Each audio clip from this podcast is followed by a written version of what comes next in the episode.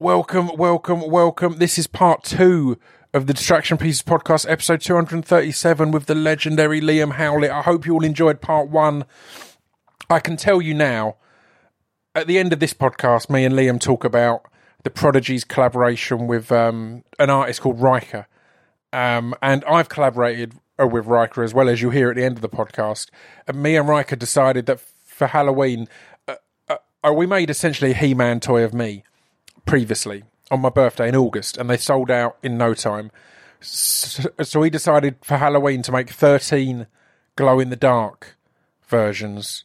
And despite the fact they normally sell for like 80 quid, 100 quid, I mean, these are ultra limited, so we could charge more. R- Ryca generally charges a lot more. We decided it's funny to charge £66.60 because it's 666 and there's 13 of them, and it's Halloween, and they glow in the dark and have a little pumpkin. So instead of instead of grabbing a ton more more money off you guys, we've gone as ever on what entertains us.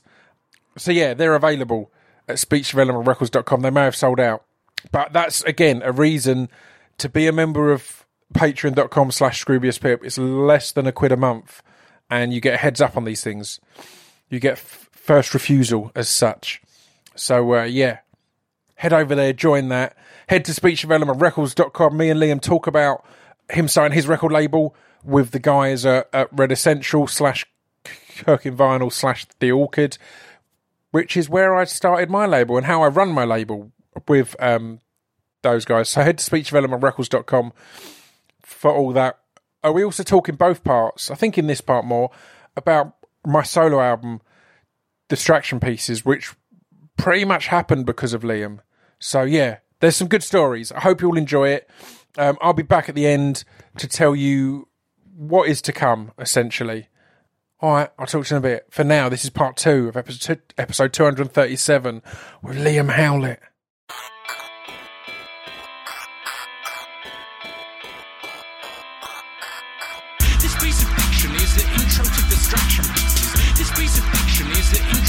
Distraction pieces. This piece of fiction is the intro to distraction pieces. This piece of fiction is the intro to distraction pieces.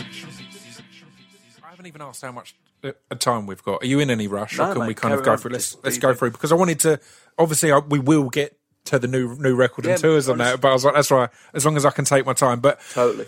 so around the time it kind of you'd burnt yourselves out Mm. was around the time that the Dirt Chambers d- dropped, and we got to see a little bit of Liam on his own, and yeah. that record was was huge for me because it had the rap influence, it had it had everything there, Yeah. and so, so how was that to kind of and Dirt Chambers was the name of the stu- of your studio and all that kind Yeah, of thing. Yeah it was um, basically like it was actually a mix I did for radio. I can't remember. It's for Annie Mac, right? I think it was That's for Annie Annie Mac. I'm pretty sure it's for Annie Yeah. Mac, and it got received really well. And again, Richard was like, "Yeah, "We should put that out," and I'm like, "Really?" I've never really thought of myself as kind of a DJ again. Yeah, yeah, You know, yeah, I was, I'd kind of like stopped being a DJ when I'd left this sort of hip hop thing. Yeah. You know, and um, what I'd done was, you know, when you're on the road in sort of late nineties, there's no way of writing music because there was no laptops that had the power to, Yeah, you know, be able to write yeah, yeah, yeah. to, to take them and carry on writing. So it was literally like if you're on the road, you're not in the studio. So I was out the studio for a good, you know, couple of years, which I found pretty hard. Yeah, And then when I got home, I didn't necessarily want to go in the studio. It was kind of weird. So it was like, um, yeah, the Dirt Chamber was a good sort of way. I didn't have to think about it too much. I just thought, oh, that'd be great. Yeah, I'll, I'll do that. And just spent like a week doing it proper old school, you Yeah. know, um, two decks, drum machine, and a four track, no computers, you know, and just basically just um, yeah, built the mix up. And I think the original version had Sergeant Pepper in it. So when we tried to clear like these fifty or sixty tracks, Yeah. I, I kind of like the old. Do you remember the Double Dee and Steinski sort of like mixes yeah, back yeah, from the, yeah, the yeah, 80s? They were like real you know, sort of mixes of, James Brown breakbeats and stuff. They were like, you know, a mix of five minutes would have like hundred records in. yeah. It had a, a thickness to it. Yeah. It was all overlaying and all Exactly, overlapped, yeah. and yeah, So it would have like ten seconds of this record, and so I wanted to do something like that really. So just a real sort of mashup of like every style I'm, I'm into that kind of represents what we're about, you know. And um, so it was basically a logistical nightmare to clear it. It was you can imagine. I mean, I didn't do it; the record company Yeah, did it. yeah. But for them, you know, but Good luck with that. yeah, but but I was so happy with the mix because once I knew the Beatles wasn't going to happen, you know, so I chopped that off and did a new intro. But there was a few other problems we ran into. You know, um, the Pistols were like, nah, and so I was like, get me Lydon's number. Yeah. so I I rang him, Amazing. left a message because he was living in America then. I think I left a message on his answer machine. I, I didn't know whether he got it or whatever. And then literally a week later, phone rang at three in the morning. What the fuck's that? Hello, is that Liam? He says John.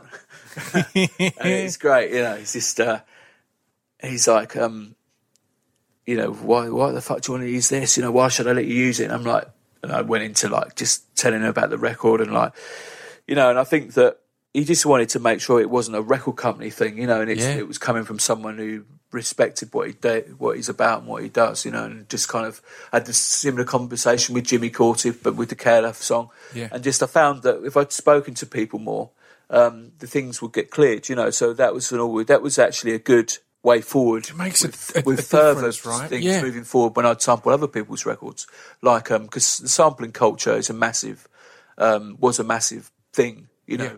back in the early rave days, you know.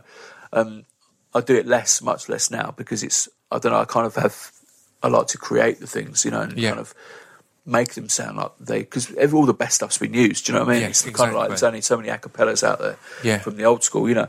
But um, yeah, I just like the I, I just found that if I physically got on the phone to someone and spoke to them about and tried to tell them what it was about, rather than being approached by a record company going, "Can we license your track?" You know, Completely. You know, do you know what I mean? The hands-on touch. oh, with me and, and Dan when we sampled Radiohead on Oh, Letter yeah, from God yeah. to Man, it was it- we weren't getting any word back, and then uh, John Kennedy had him in for a session, and he played it to him and talked to him about it. And I don't know if that influenced it, Yeah. but I know that a week later they had a vote and they cleared it. And it was that it was that personal touch of going, look, it's not just some shit. If you see it on paper, it's easy to go.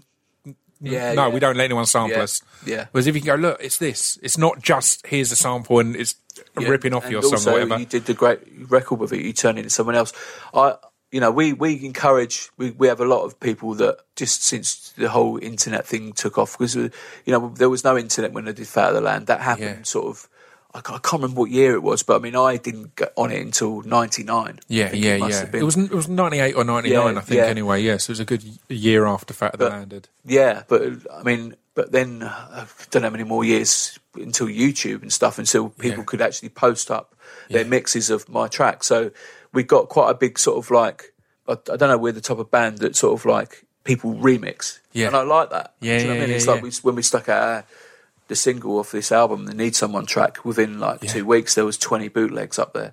Yeah. And I encourage that, man. I, I think it's good. But I think with sampling and you've got to if you're going to use someone else's piece of music, you've got to do something different with it. You've got to be creative with it. Do you know what I mean? Or the end product's got to give you a different feel, like what you did with that track. Yeah, you know, yeah, yeah, yeah, yeah. And that, I mean, that's it. It's it's and and, and Dirt Chambers opened m- my eyes up to a lot of that of, of the the mixing of genres, Yeah. of the crossing over, and it really influenced my.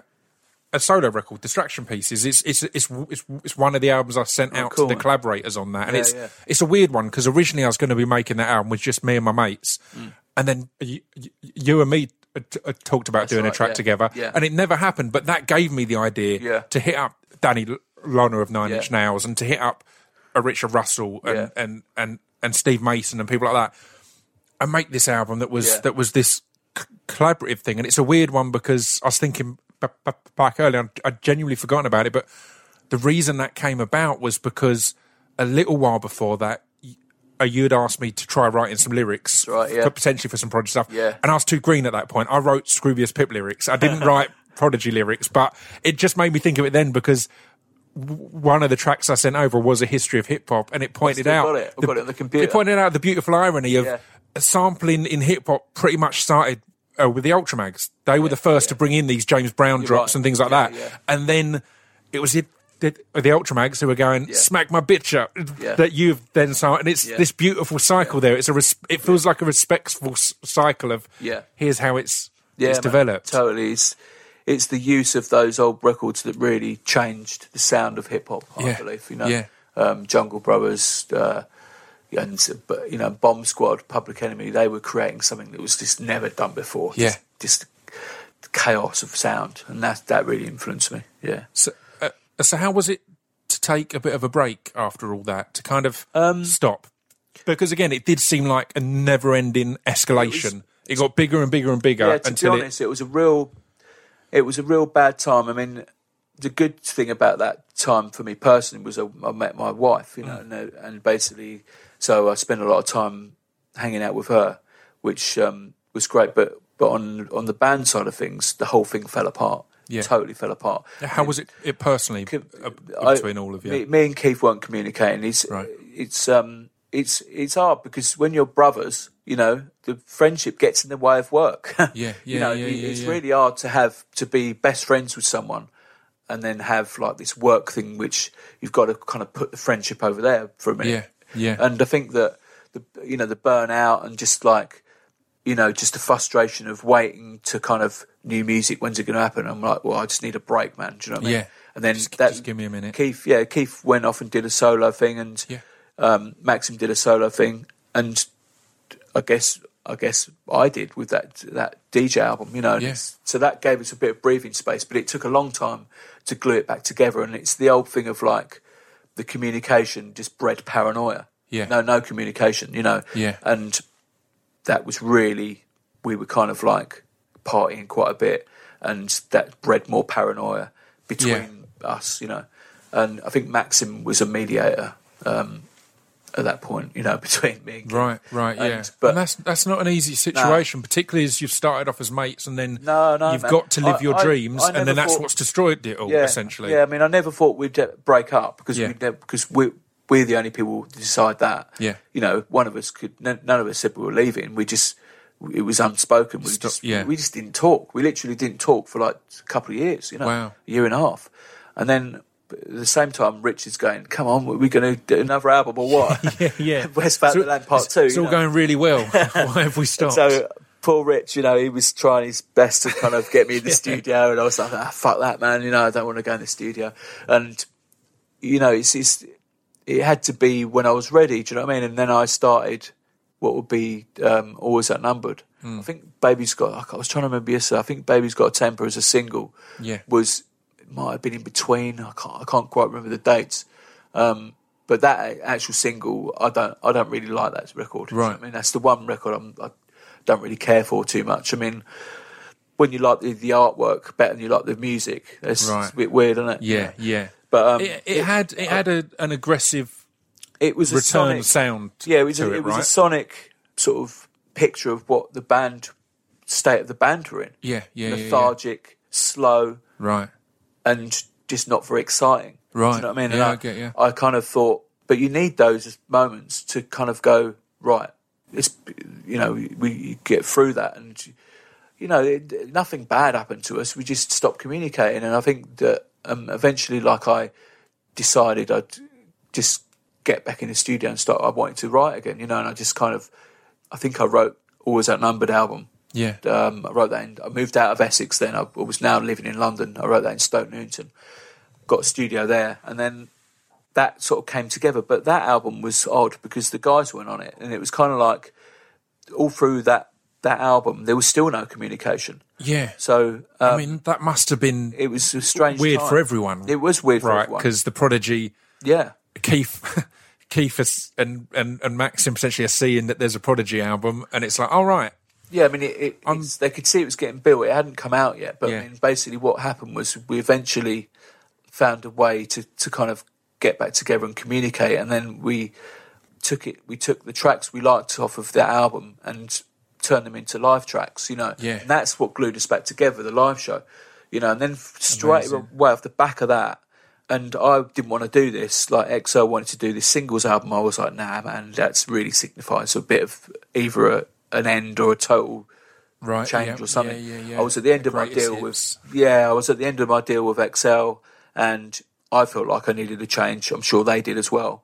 And basically, like when you've been working for, with people for so long, you want to kind of work with people that are excited to work with you again. So it was a good sort of agreed thing that we'd sort of part company, me and XL Recordings, and Yeah. um, I think that was a good decision really on both our parts. But we did the singles album, Yeah. and the good thing that came out of that was it brought us directly back into the live thing again. Yeah. And that's kind of from that point onwards was when that was the second phase. There was kind of three different phases of the band. That was the third phase of the band. Yeah. Did that kind of allow you all to remind yourselves how good you are at what you do? Like, do you know what I mean? If you're standing there and you and Keith have, have, have, have drifted apart or whatever else, and then bang, he's We there came- came on with so stage lighting anger. things up again. Yeah. we had so much anger with us to just through our own personal shit. Yeah. And we kind of took it out on the stage. Yeah, yeah, yeah, it's kind yeah. of like it really helped and we sort of it glued our friendships back together. Do you know what I mean? And it, we knew they were always there. And when we spoke about it, it was very emotional and kind of like you know, but we we it was just literally like brothers. They haven't spoken in years, but they know if if someone fucking does something to them, they'll be there. Yeah, yeah, They've got, they've got your back. But it's just the kind of it's just that, that non-communication and that breeds that paranoia. Yeah, but, um, I remember I uh, coming to, to see you guys in Brighton. I can't. remember, It was it was, it was ju- just after you kind of started to get back into the, Yeah. the touring live. And I, I'll be honest, I went into that. It's like I don't know how this will be. You know, it's been a while. We're all a bit older. I'm not that kid who's getting Yeah. kicked out of Brixton Academy anymore. Yeah, yeah. But then, as soon as the gig started, it was it was exactly the same. It was that energy and that anger and that that power. So, is is that what kind of reignited the passion to do more records, to do all of it, to we- keep on the road, to go, wow, look at what we are, yeah, exactly. and we still are. it kind of um, like I was saying earlier, we we we finally found a good way of technically how to play the music live. Do you know what I mean? Kind of, and to be able to be able to kind of uh, yeah, flip it up at any moment and keep it really spontaneous instead of being locked into a certain live set or whatever. You know, we could change it at any particular moment. Yeah. and uh, there was a few electronic bands around that time that were that were trying to like people like Pendulum and stuff. You know, they they were taking their shit live. You know, Yeah. and. Uh, but in a way, they were trying to be a rock band. In, Yeah, in yeah, a way, yeah. and this is no 100%. criticism on them, but um, they were drum and bass trying to play like a rock band.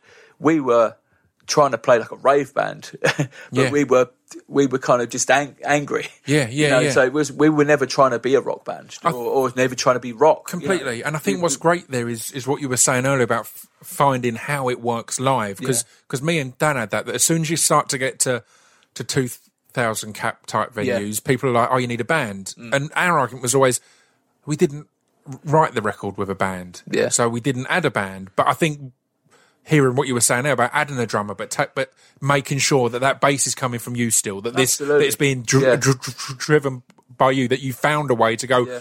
Oh, we can add a band, but not replace us with a band. Yeah, it's a, it's a difficult one because like I always see like um, I don't like it when hip hop bands kind of or rappers kind of do that when they get to the stage where they have to have a band. Just like the Oh, Beastie Boys, oh. I always respected that about. Yeah, I DJ, remember seeing- twenty thousand crowd. Yeah. the three of them dudes. A Mixmaster Mike Doesn't even come done. into my mind. Why isn't a fucking drummer there? Yeah, We I remember seeing the, the streets at, one- at one point when they added a band, and it it took everything out of it because Yeah, those beats were so elec electronic. It didn't keep- need that. It needed to be that that tinny Absolutely, sound. got to keep the beats and Yeah. that's why the way we use the drums live, Yeah. we we do use them in a different way, and it is it is Leo, our drummer, is a great drummer. He's phenomenal, and but it is it's quite a different gig that for Yeah. a drummer. Yeah, yeah, yeah, yeah. Band, you know, because it's kind of you have to you have to play around the beat sometimes, not Yeah, that's you know mad, to play right? through it and play a lot of percussive stuff, and and same with the guitar. It's kind of like. It's not there to sound like a guitar. It's there to layer up the synth. Do you know what I mean? yeah, yeah, It's yeah, kind of yeah, like yeah. it's to create this sound, you know, and, and basically like uh, when that all comes together and it all works, it's really, really good, you know. And and do you kind of play the the the master of ceremonies role there when you're putting it all together of, of figuring out who needs Yeah, to be doing what? Because again, it's yeah. it's Yeah. as you said, it's not a typical guitarist gig. No. So, so, so you almost have to play the guitarist as an instrument and play the drummer as an instrument. Yeah. As well as you're playing the drum machine and all these other uh, Well, uh, whatever we, else you're we strip it out, you know. So when always when we've done an album, like we're about to do it next this week actually, Yeah. like uh, you know, we write, we've written the tunes, and then ok- okay, it's kind of in my mind as we're doing it, but then right, how do we how are we going to play this live? Okay, and so we'll just take out that part. That'll be the guitar part, but then if it's just guitar, it needs something else backing it. So it's kind of figuring the best way to play the songs live, really. Yeah. And some of them are easy, and some of them are more difficult. You know, and some of them don't. You don't want a guitar on. Do you know what I mean? Yeah, or, yeah, yeah. Or the drums have to play be played in a different way so they don't interfere with the beat. You know. Yeah. Do you know what I mean? So it's it's everything's kind of like worked through, really. Do you know what I mean? Yeah. Uh, So how was it when you then you'd brought everyone back together and then Invaders I Must Die? Did that f- f- feel like it was a Prodigy album again rather than a Liam album Yeah, that it was, that was the first band album I believe we'd wrote. You Yeah. know, together. You know, Yeah. and it's kind of um, when I say together, the guys, their presence in the studio, which is valuable because, like, you know, when you're a unit and Keith's sitting there saying to me, "Oh yeah, yeah, rewind it back about thirty seconds, take it back there." Yeah, yeah, that bit, man. Yeah, because he's hearing it in a different way that I'm hearing. Yeah, it. Do you know yeah, what I mean? Other people, like, you know, they they can hear other bits in the music where they might be able to interject something, and so that's uh, it's always. The beginning, I was always writing music on my own, you know. Yeah. But it's that album really became sort of like a good zone with the three of us, and that's kind of how we've rolled it since. how's the shorthand uh, between you guys? Because I've always I'm terrible at expressing. Like Dan le Sac would be pulling his hair out because I'd be like, it's not quite right, and, it, and like I wouldn't be able to express what's Yeah, not yeah. working. Are they? Yeah. Have you got a good kind of understanding of of of expressing that and getting it right, or are you pulling your hair out, kind of No, going? because it's like obviously, I, me and Keith have I can't make it rounder. I don't know what rounder means. No, it's obviously me, me and Keith and Maxim. We've we've s- spoke each other language for twenty years, so it's kind of we kind of I I understand and I know which bits I think Keith will like, and Yeah, I, I understand yeah. kind of what how he reacts, and you know, same with Maxim. You know, it's kind of like I once I'm writing a tune, I'm thinking I think I think Maxim's going to buzz off this one. This is Yeah, his yeah, vocal yeah. this, and so I'll just send him. I'll send him the first thirty seconds. I might have just written a little demo bit of it, and he's he's on it, and uh, then he'll come in and. But what, what we try to do, especially with this latest album, is take the pressure out of the, this kind of studio being the. You come into this room, you got to write an idea. It can yeah, be very yeah, yeah, yeah, because yeah. you know what it's like in a studio. You shut the door and it's it's kind Yeah. of like dead and just Yeah. really kind of it can be a shit atmosphere. So it was fine for for that um, Invaders album because it was kind of like we'd never done it before. You know, being all together in a studio. yeah, yeah, yeah. But when we hit the next album, more chaos happened, a lot of drinking, and I think I had to change the studio because we just couldn't work in the previous one. Right. And the the Day Is My Enemy was quite a chaotic sort of writing sessions. They were really quite mad. Actually, just going back to Invaders as well, there was literally a whole, I think probably uh, eight tracks, nearly a whole album's worth of material that I binned because because it wasn't right. It didn't didn't feel like it was prodigy enough in a way. Do you know what I mean? It felt too pushed. Oh, what's the process there of, Um, of, of, of, of deciding what works, what's not, and bringing people in for inspiration? I, I- like we used to gig a lot Yeah. with the Does It Offend You? Yeah. Yeah. yeah, lads, and I know they Oh, yeah, kind of chatted yeah. to you at points and came I and know it's good with James. I mean, James is a good friend of mine, and Yeah. basically, um, I worked with James on this latest album Yeah. actually. But um, yeah, is that important to have people to kind of to, to bounce off? But then it's then it's it, it's down to Liam if it's a prodigy Yeah. track. It's one thing to Well, make it's- tracks. It's funny because I I'd written just skipping back to Invaders again, Yeah. the actual track Invaders Must Die. Yeah. Like I'd written the riffs, the melodies and stuff, and then James, I, I'd met James and I liked it. I think he's a great producer. He's wicked. Um, and I said, "Oh, I've got this tune. I'm kind of got to this part of it. I, I can't, I can't, I don't know what to do with it. I really like the melody's great, you know." He goes, "Oh, give it to me." And he, he basically just he got his dad's um, bass guitar out, which is the the original bass guitar which the Stranglers used on Peaches. Oh, wow. dong, dong, dong, dong, dong. Damn, yeah, Because his dad produced that album, that Oh, wow. Stranglers, and so that bass guitar is the one you hear on Invaders. and so amazing. he played it on there. and He goes, "Oh, you're going to love this bass line." You know, it's basically following the melody, but it's, so when he gave it back to me, it kind of shone a light on. Oh yeah, that's what it's meant to do. Yeah. So it's quite yeah, a nice yeah. collaboration between me and James. Yeah, Same, and that's same- a beautiful thing to yeah. have fresh eyes on it, right? Because when you're particularly uh, with electronic pr- production, you put in so many layers on Yeah, that you can lose some of the early ones. You can forget yeah. that that. That, that riff was what was always there. Exactly. He's just highlighting on. You know that's great, Yeah. but because you've built something on top that you're like, oh, this this melody on top is amazing. It's like, Yeah. yeah, but there's this bit Yeah, that's that's yeah, that's that's totally. that you've forgotten about. that's what it's like. And the, the good thing about it now is like obviously you can go back and kind of with the with the with the computers, you know, you can kind of oh version uh, 130 was good, not not version 200. do you know what I mean? yeah. And so that it took quite a while to write that album. Yeah. But um, I think it was uh, it, it was we did a good job of making a band album there. And again, it's it's kept. We'd signed a new record deal with. Uh, I'd started this this label, Take Me to the Hospital Records, and it really was just. You it was were just working with cooking vinyl. on- yeah, on- but it really that, right? it wasn't a label where I was going to really Yeah. sign anyone. It was just an imprint because I felt like who the fuck are cooking vinyl? yeah, yeah, yeah. I was yeah. like, what bands have they got? You Yeah, know what I yeah, mean? yeah, yeah, yeah. And they're like, well, they've got a few old bands you Yeah. might have heard of. And I'm like, well, with respect to Martin, you know, um, I'm going to let them put the record out, but it's going to be on my imprints. You know? exactly And oh, oh kind oh, of- what I did with speech development. Yeah. I, I, I went to Cooking Vinyl. I was like, cool. I, I love Billy Bragg. I love this, Yeah, but at this point, I feel my energy is better as this is my label. Yeah. So it's kind of I did it as an imprint. I did it through them Right. as a, yeah, it exactly the same outlook. It works, man. And they're amazing at that because they've They got are- yeah, they've great. got the setup there to facilitate that. So you can go right. Here's here's what I'm doing. It's it will be an independent record, Yeah. but it will be plugged in to all the all the avenues it needs to be, be plugged into. Right. Totally. But what was interesting about going to them was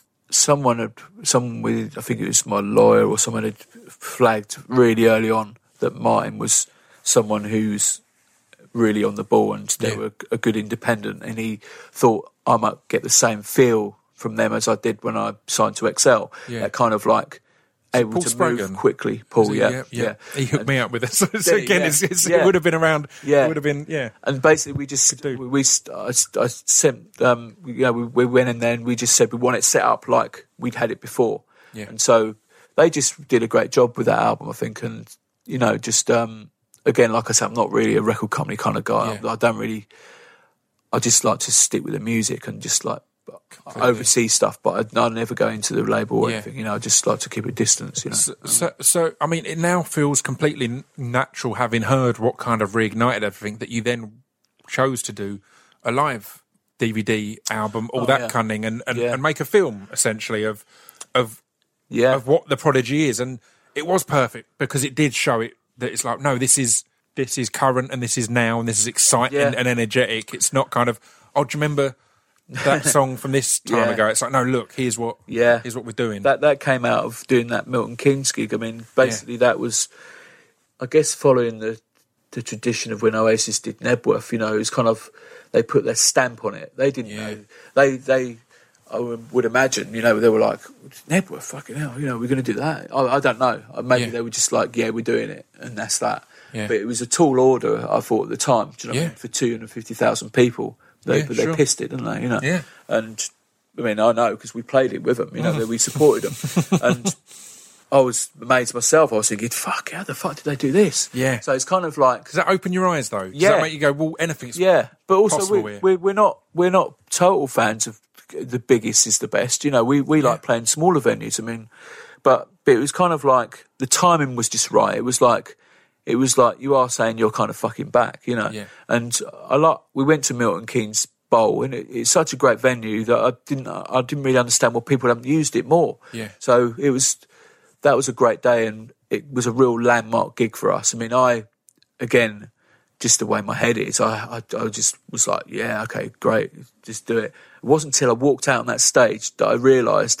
that everyone there was there for us. Yeah, yeah, I, yeah, I knew yeah, it was yeah. that gig, but I wasn't prepared to how emotional I'd feel. to get that around you. Yeah, because it's kind of like holy shit, because it's like a bowl and it goes up. I mean, it's it's it was sixty five thousand, but like it was um, sixty five thousand people you could see Yeah. rather than just Yeah, heads yeah, going off into the distance. Yeah, it kind of get ramped up, and so um, but it was the thing that. They were there to see our band, you know, and that kind of really touched me in a way. Do you know what I mean? I thought it was great after all these years, you know. Yeah. you know. It's amazing to have those moments. And again, Um, yeah. I think the the it's back to that punk rock view that people will get hung up on.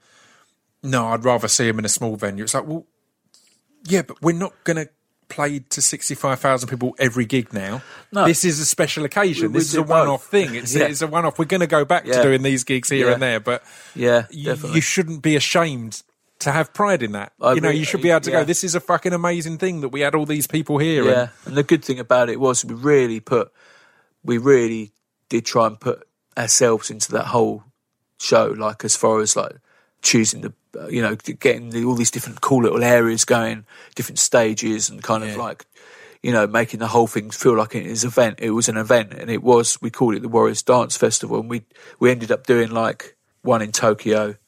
It was a much smaller one. Yeah, yeah. Uh, one in Serbia, and uh, it's another one somewhere. I think we. Oh yeah, when we went to Australia, we took over um, the Future Music Festival. We had a Warriors dance like area, so it was a festival within a festival, you know, Yeah. type of thing. But um, yeah, it was just a good landmark gig, I think, for us. Yeah. But you know, like I said, we we do prefer playing inside. yeah, You know? yeah, yeah, yeah. I get know what I mean? So, so, so how is it now gearing up to release a new record, to tour? A lot, I'd imagine. Again, generally when Yeah, uh, when we've talked in the past about podcasts or anything else, it's always if I know that you're about to go on tour, it's like if I hear from Liam now, I'll be waking up to a five a.m. email from. Yeah, so, so, uh, other than that, it's fine. You go and do your thing, kind of. So, so how is that? Like, how exciting is that? After again, from what you said, you don't do things by halves. After uh, locking yourself away in the studio for how, for however long to Yeah. to put this together, you're now committing to taking yourself away and being with the rest of the guys, with Yeah. the crew, with whatever else you know on this Yeah. On this on this run. it's always great. But but the thing is, we're always on the road, you know. So going through the album, we, we were still doing gigs, Yeah, you know. So yeah. we we've never been a band. So it never to- seemed to stop on No, this on this period. I think it doesn't really work with the music because we, we like to keep the music uh, gets written off the feel of the shows. Yeah. You know, of that feeling you Yeah, get. yeah, yeah. So what I tried to do with this album is kind of like really connect the dots and not have any gap. So for example, do the show, I'll stay in the shittest closest hotel. Yeah. Thank you. Yeah. And get me there as soon as possible. If it's five minutes away, I mean, the last one, my manager really took the piss because we got in the car and literally drove around the back, and it was the hotel was in the festival. I was like, "You're having a fucking laugh." And literally, it was seven a.m. before I could even hear any music coming out of my laptop because it was right next to the Yeah, stage. so that was that was good. But yeah, that that cut. you need a balance there. There's a Yeah. point of diminishing returns there. If you're too close, it's like all right. but it was like it's, yeah to really commit and get it done uh just kind of um you know again like i say when um doing a record you know anyone who thinks they can go into the same studio act the same do the same and think they're going to come out with something different is it don't work for me do you know what i Mm. Mean it's yeah. like you've got to change aspects of the way you work. And for this record, you know, I just kind of, I just worked everywhere. I didn't stick stick to a studio. I worked everywhere. I, mean, I worked at home, you know, mainly on the road. We recorded lots of vocals on this album on the Yeah. road, um, in hotel rooms, and I liked the kind of freeness of it. Do you know what I mean? It's kind of we weren't under pressure with this room, this studio, you know, and it's kind Yeah. of. I spent a lot of time in here, but it was more getting the sonics right, but rather than the recording, you know. Yeah. Do you think the The confidence to change came from that success early on of changing, from the experience to Jilted? Because again, a lot of bands will go, "No, this is our sound, though. This is how we sound." I think- and you and, and you guys have always been confident, comfortable, and going, "No, our sound is completely different now."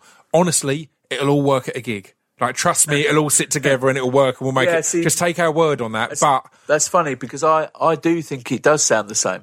right, yeah, that's that's that's that's that's, a, that, that's my view on it because I think that as we roll through and as I roll through and listen to the different albums, you know, the fundamental foundation of what the Prodigy is about hasn't really changed. Yeah. you know, but I think, uh, yeah, I think with this latest album, I definitely we, we've carved out a sound, you know, and people know us for, for this this type of music, you know. But I think that I definitely looked back towards the first album a bit with this record, not to make it retro, but just to kind of not be afraid to tap into the rave sound yeah, and bring it to the more ferocious kind of drums and bass what we're Yeah, doing now wicked, yeah. and and kind of like because I think the rave when people talk about rave music they always sort of think about sort of sort of the happier side of it do you know what I mean yeah. it's kind of, like course.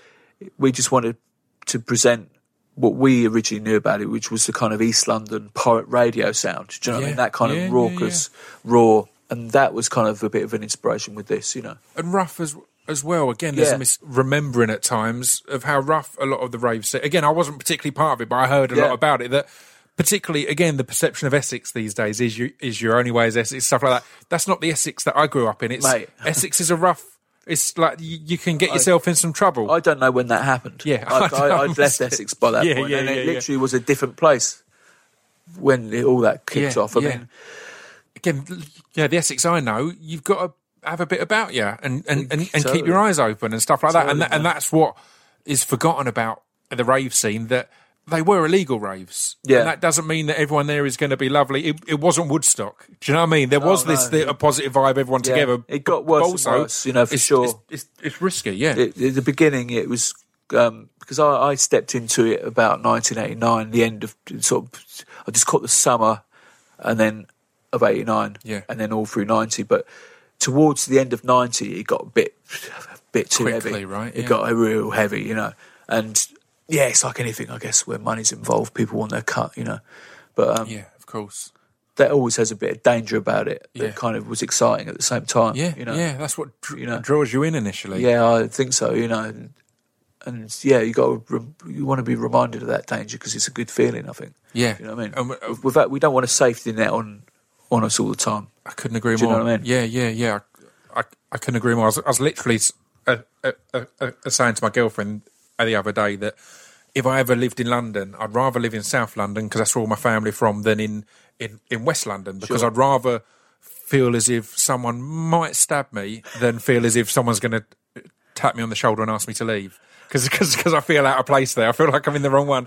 And again, she couldn't relate to that at all. But I was like, that's, I don't know. I like that. Growing up in Essex and South London, that, Yeah. that slight edge again, just having to be aware of yourself. I don't think that's always a bad thing because it, It's it- not a bad it- thing. It, keeps you. It, totally, yeah. I mean, top of it, grounds you for sure. So, I mean, I'll start to wrap things up now.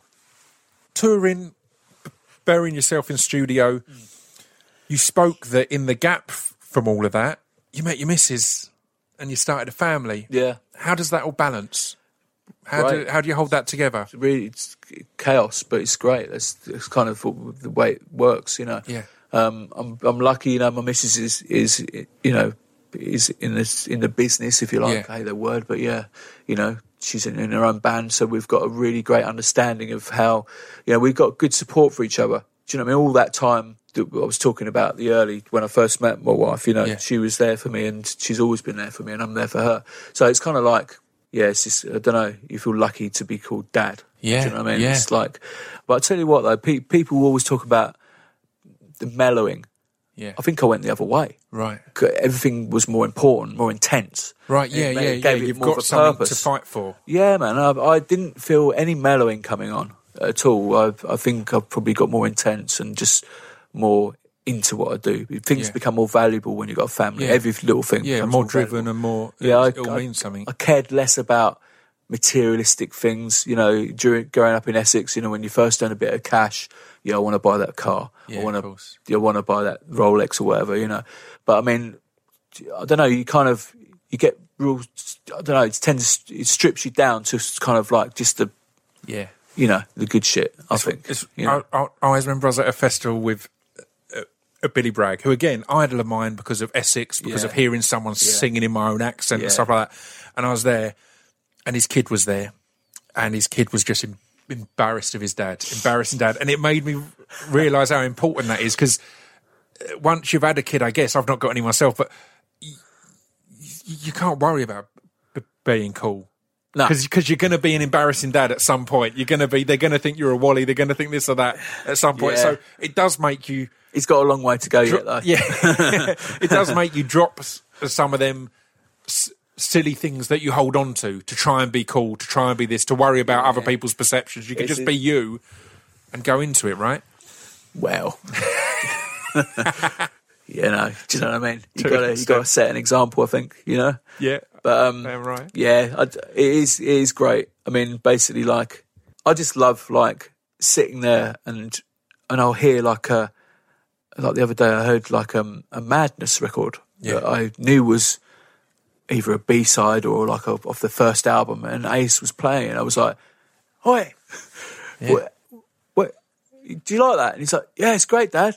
I'm like, "How do you know about it?" you know, so like, shouting in his bedroom, and it's like, yeah, I, I just find it really interesting how how you know he how he accesses music. I mean, obviously it's been happening for Yeah. a few years now, but I think that like um, I think music like that's why the live side of things is really important because it's the direct, pure route to the people Yeah. standing on stage playing to people. yeah, it's why yeah, it's such a big part of the band.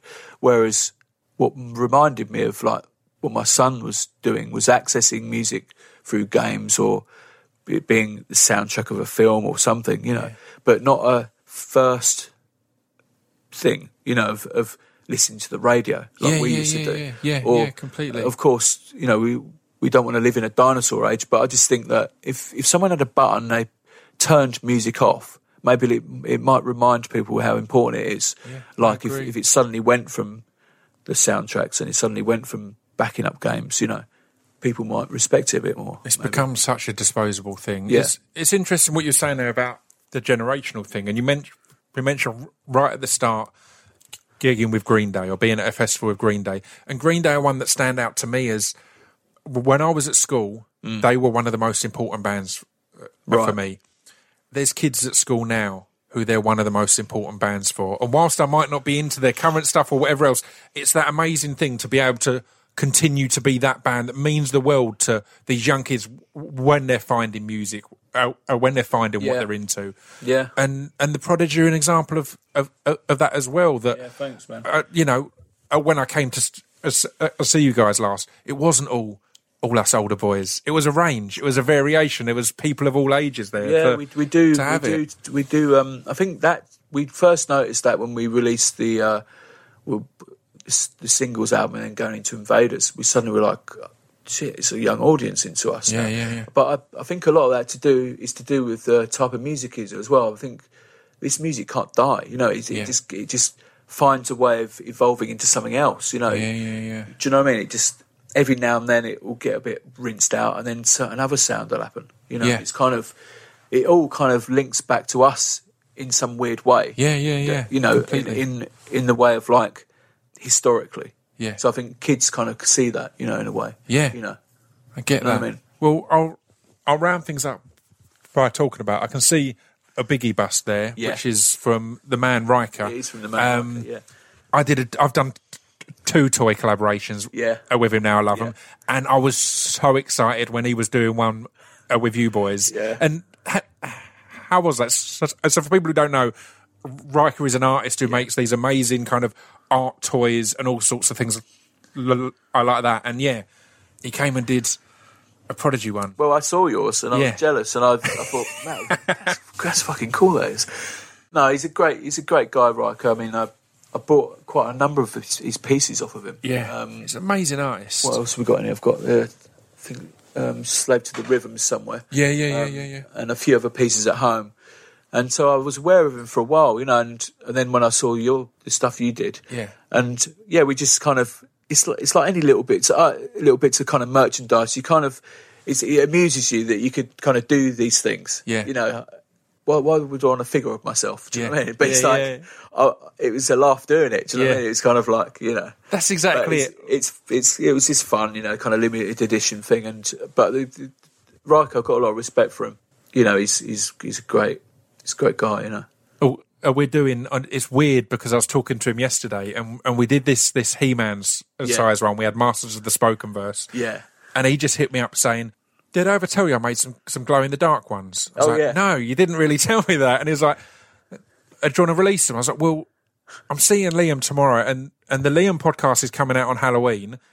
Let's release a few, a few limited glow in the dark ones. I'll make sure we Yeah. send one out to you. Yeah. But let, us release a few limited glow in the dark He did- he ones. did one of me, glow in the dark. I've got, it, amazing. I've got it at home in the cupboard, and I love it when he does that. Like you Yeah. agree a collaboration, and then I go. Also, again, he's like on this email one. He was like, "I made a one for each of us that's covered in blood." I'm like, "Wicked!" It's not available to for anyone else to buy, but it's like, "All right, mate, cool." I mean, you look look around me in here, man. I mean, I'm just I'm still a kid, aren't I? Look, I love it.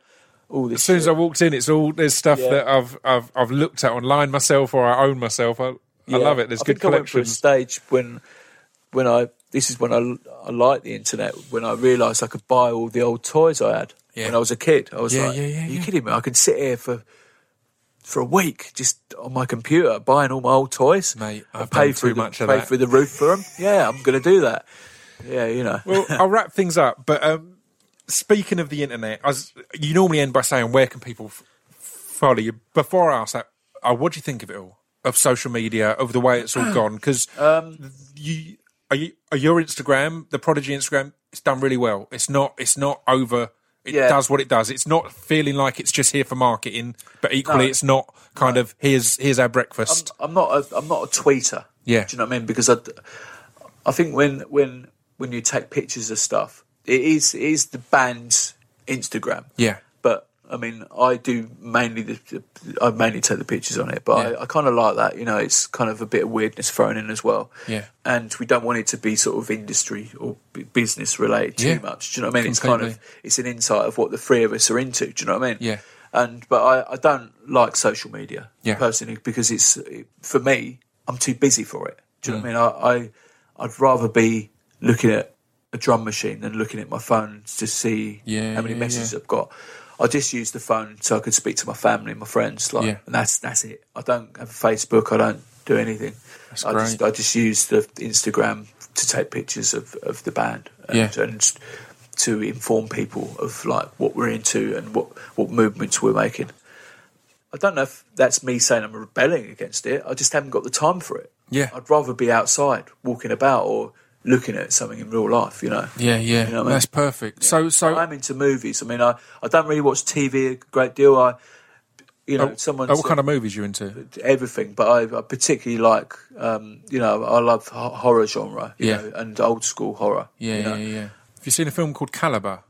I haven't no. It's on Netflix. I had the director on on yesterday. So Yeah. It'll be coming out after this, but um, it's amazing. It's it's it's more a thriller, but he his shorts were all horrors, Right. And it's it's on Netflix. and It's just about two guys essentially in a small village in Scotland. Yeah. It gets Stephen King t- uh, t- uh, tweeted about it and compared it to Wicker Man. Great. So again, you you s- suffer a bit f- from that because it's like, well, it's not Wicker Man. It's like, no, of course it's not Wicker Man. It's it's its own thing. But yeah, it's kind of exciting how there's so much freedom. It's- I have I have love hate with all the digital thing because I love the cinema. Yeah. But I'm also aware that You still go? yeah, all the time, cinema? I- see, I constantly. love the I love cinema. it. I, I love empty cinemas. Go on my own. Matt doesn't like going. I, I, I, I like going to the cinema. I, Yeah. I, it's something I don't know analog about it. yeah, school, yeah, you know. it's real. It's just you can't be distracted by the cup on the side in your living room or, or whatever else. You know what I mean? You are just it it's darkness. bits, yeah. Exactly, it's darkness. You're you're fully immersed in you- it. Um, right, yeah. But equally,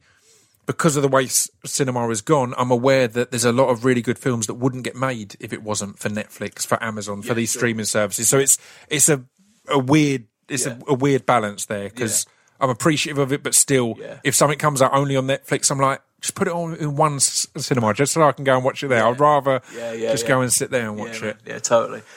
Especially coming out of the studio all the time, you know, sort of that sort of intense work schedule. Yeah. There's certain programs that I just have as like a bit of a security blanket. Yeah. You know, things like Curb Your Enthusiasm. Yeah, yeah, And yeah, that yeah. is- that is Larry is my hero. Yeah, know, he's gold. I've got to send him props, you know. Yeah, Um, So that will be like a, a good thing to have on my computer if I'm if if I'm in dark Russia. I can't- I can't- thinking I've got fucking two weeks of staying here. At least I've got Larry. I can't wait for one of your gigs uh, uh, where forgot to, to, to close it all down properly, and as it boots up, you just get ding, ding, ding, ding, ding, ding, ding, ding, just to a stadium of Prodigy fans. Oh, sorry, hang on, hang on, hang on. Here's where we're going. It's- uh, so, is that a key then? Ha- ha- having those things that allow you to switch off because of how intensely you live your your work life, your touring life. Yeah, I don't. I don't ever switch off. That's the thing. I've realised that it's Yeah. always on somewhere. It's really difficult. I mean, I do when I go on holiday. I don't take anything with me. You know. yeah, So that's wise, I think. Yeah. But and that's really the only time. I mean, it's like it's really important to be able to do it. But I, once you're in it, you're in it, and you can't switch off. You know. Yeah, really. yeah, I think um, you think you can, but it's always lurking in the background. Someone's always got a question. Oh, did you approve the sleeve for this, or did you? you know what I Yeah. mean? But it's fine, man. You know, it's, it's the way it's always it's been, and it's fine. I haven't got a problem with it. You know. yeah. It's a fascinating one. When you are your job, Yeah. there's no. I've I've al- I, I I figured it out a few years back. The reason I don't, again, it's different if you've got a, a family. But the reason I don't enjoy holidays that much is you need a boss to be on holiday from. I'm, I can't get away from me. I'm always there. So it's that kind of I go on holiday and I'm still thinking about work and I'm still doing some writing or whatever No, else. So you're right. You're right. Yeah. well, thank you very much for all the time you've given. You've gone above and beyond there. And, and No Tourist is out on, on November 2nd. Yeah. And then, then what's the kind of the touring s- schedule? Constant, Uh, right? Yeah, well, basically, like we, we always know what we're going to do six months in advance, you Yeah. know. And next year, there's also going to be something else we're going to be putting out. Wicked. That's all I can say about All that. right, you that's know. good. That's all I need to know. So, um, yeah, man, I'm going to play you a couple of tracks in a minute, actually. Excellent. Yeah. Well, I'll stop there and, we'll get on with that. Thank you very much.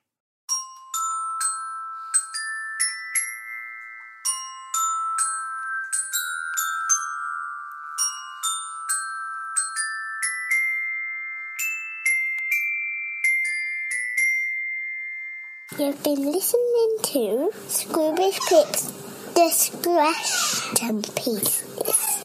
There we go. That was part two.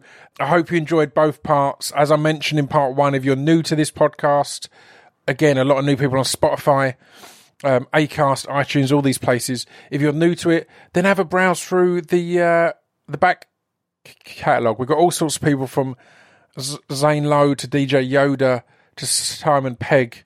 I'm scrolling th- through there in, in front of me. Stephen Graham, uh, Kathy Burke. Limmy was great. Edith Bowman was an amazing episode. Uh, Michaela Coel, who's coming back soon. Lauren Laverne. I mentioned Goldie, right? Because that was a, a relevant one. Uh, Huey Morgan, another great one. Uh, Aisling Bea, who was re- recently fantastic on the Films to Be Buried with podcast, absolutely hilarious. Jonny Lee Miller, you know, a fellow short haired bleach blonde along with Liam. Um, yeah, just tons of good people.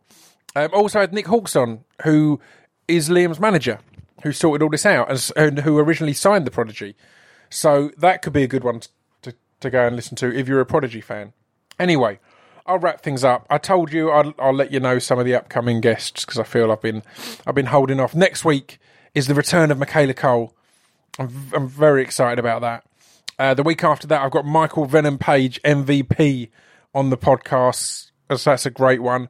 Then oh, I've been holding up on announcing this because it's an, a, another legend, but I'll, I'll let you know. Then we've got John Cooper Clarke. So just we're ending this year as strongly as we've. I mean, we've maintained that strength all year, to be completely honest. So thank you for tuning in. I'll see you all next week as Michaela Coel returns for a fantastic chat about all the stuff that she's done since uh, uh, since I last had her on. Man, she's been in a, f- a full episode of Black Mirror. Um, she's been in Star Wars. she's been in, in, in Black Earth R- R- Rising, which has blown me away. Been s- so long is a fantastic new film of hers on Netflix. We'll talk about all this next week. Chill out, guys. I'll see you in a bit. Ta ta.